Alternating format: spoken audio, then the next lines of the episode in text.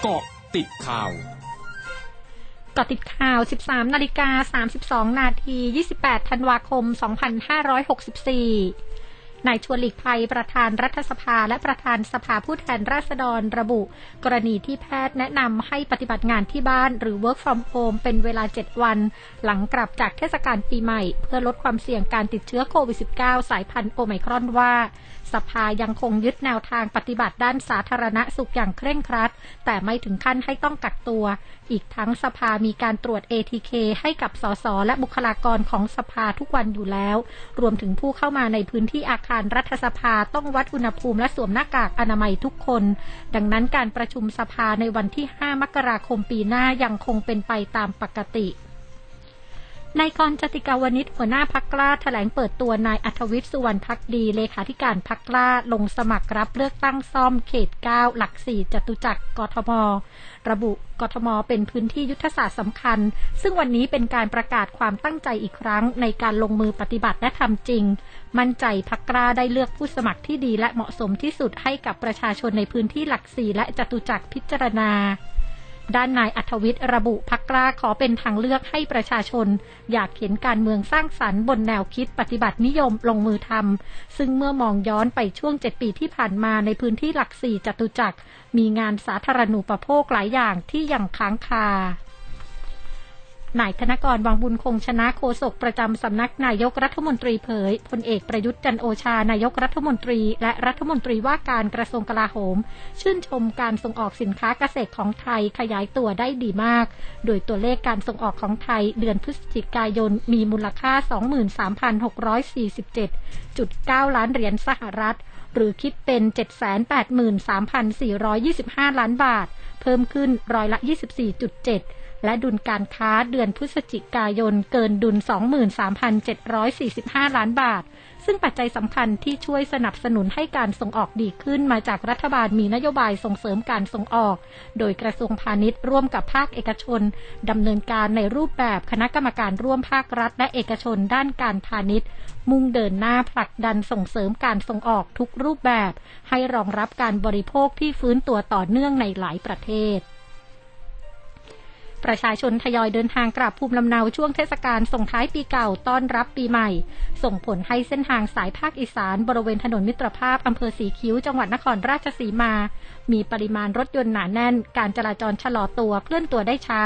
บางช่วงสลับหยุดนิ่ง เนื่องจากเป็นทางขึ้นเนินลาดชันทำให้มีรถสะสมยาวกว่า 4 กิโลเมตร ตั้งแต่ช่วงตำบลลาดบัวขาวถึงบริเวณสะพานต่างระดับทางแยก 3 เส้นทาง ทั้งสายมุ่งหน้าตัวเมืองโคราช แยกซ้ายเข้าสู่สายสีคิ้วชัยภูมิ และแยกขวาเข้าสู่เส้นทางสีคิ้วเดชอุดม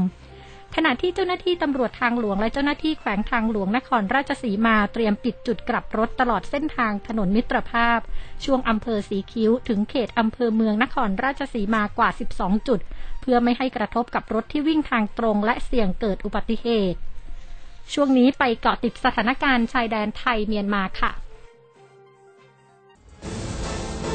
เกาะติดสถานการณ์ชายแดนไทยเมียนมา ณะทำงาน ศูนย์สั่งการชายแดนไทยเมียนมาจังหวัดตากเน้นย้ำให้ฝ่ายปกครองในพื้นที่ประชาสัมพันธ์ให้กับประชาชน ที่มีที่อยู่อาศัยอยู่ใกล้บริเวณชายแดนไทยเมียนมาด้านจังหวัดตาก ให้ประสานกับกองกำลังป้องกันชายแดนฝ่ายปกครองและหน่วยงานราชการในพื้นที่ ปรับปรุงหลุมหลบภัยเดิมที่มีอยู่ประจำหมู่บ้าน ให้มีความพร้อมในการใช้งาน และดำเนินการซักซ้อมการปฏิบัติตามแผนเผชิญเหตุประจำพื้นที่ รวมถึงให้การช่วยเหลือตามหลักมนุษยธรรมให้กับผู้ลี้ภัยความไม่สงบชาวเมียนมา ในพื้นที่ปลอดภัยชั่วคราวจากปัญหาการสู้รบในเมียนมา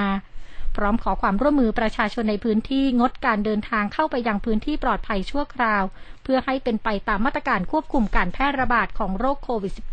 -19 ช่วงนาคืบหน้าข่าวอาเซียนค่ะร้อยจุดห้าคืบหน้าอาเซียน ธนาคารกลางเวียดนามเผยผ่านแถลงการวันนี้ระบุว่านโยบายการเงินของเวียดนามในปี 2565 จะมุ่งเน้น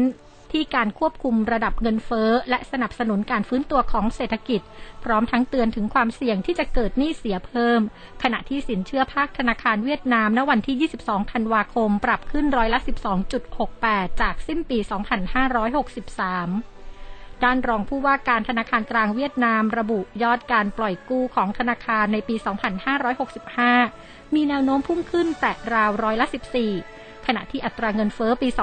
2564 จะอยู่ต่ำกว่าระดับเป้าหมายที่ร้อยละ 4 และทุนสำรองระหว่างประเทศอยู่เหนือระดับ1แสนล้านดอลลาร์ โดยสัดส่วนสินเชื่อที่ไม่ก่อให้เกิดรายได้ในระบบธนาคารอาจปรับตัวขึ้นจากผลกระทบของโรคโควิด -19 กรมการขนส่งประจำมณฑลหูหนานทางตอนกลางของจีนเผยหิมะแรกของฤดูหนาวนี้ที่เกิดขึ้นในมณฑลหูหนาน เมื่อวันที่ 26 ธันวาคมทำให้เกิดน้ำแข็งและน้ำค้างแข็งในภูมิภาค ส่งผลให้รถไฟจำนวนหนึ่งต้องยกเลิกการให้บริการภายในมณฑลหูหนานวานนี้ ขณะที่ทางด่วนสายหลักทุกสายต้องใช้มาตรการควบคุมการจราจร ทั้งหมดคือเกาะติดข่าวในช่วงนี้ภัยดัญญางานสถินรายงานค่ะ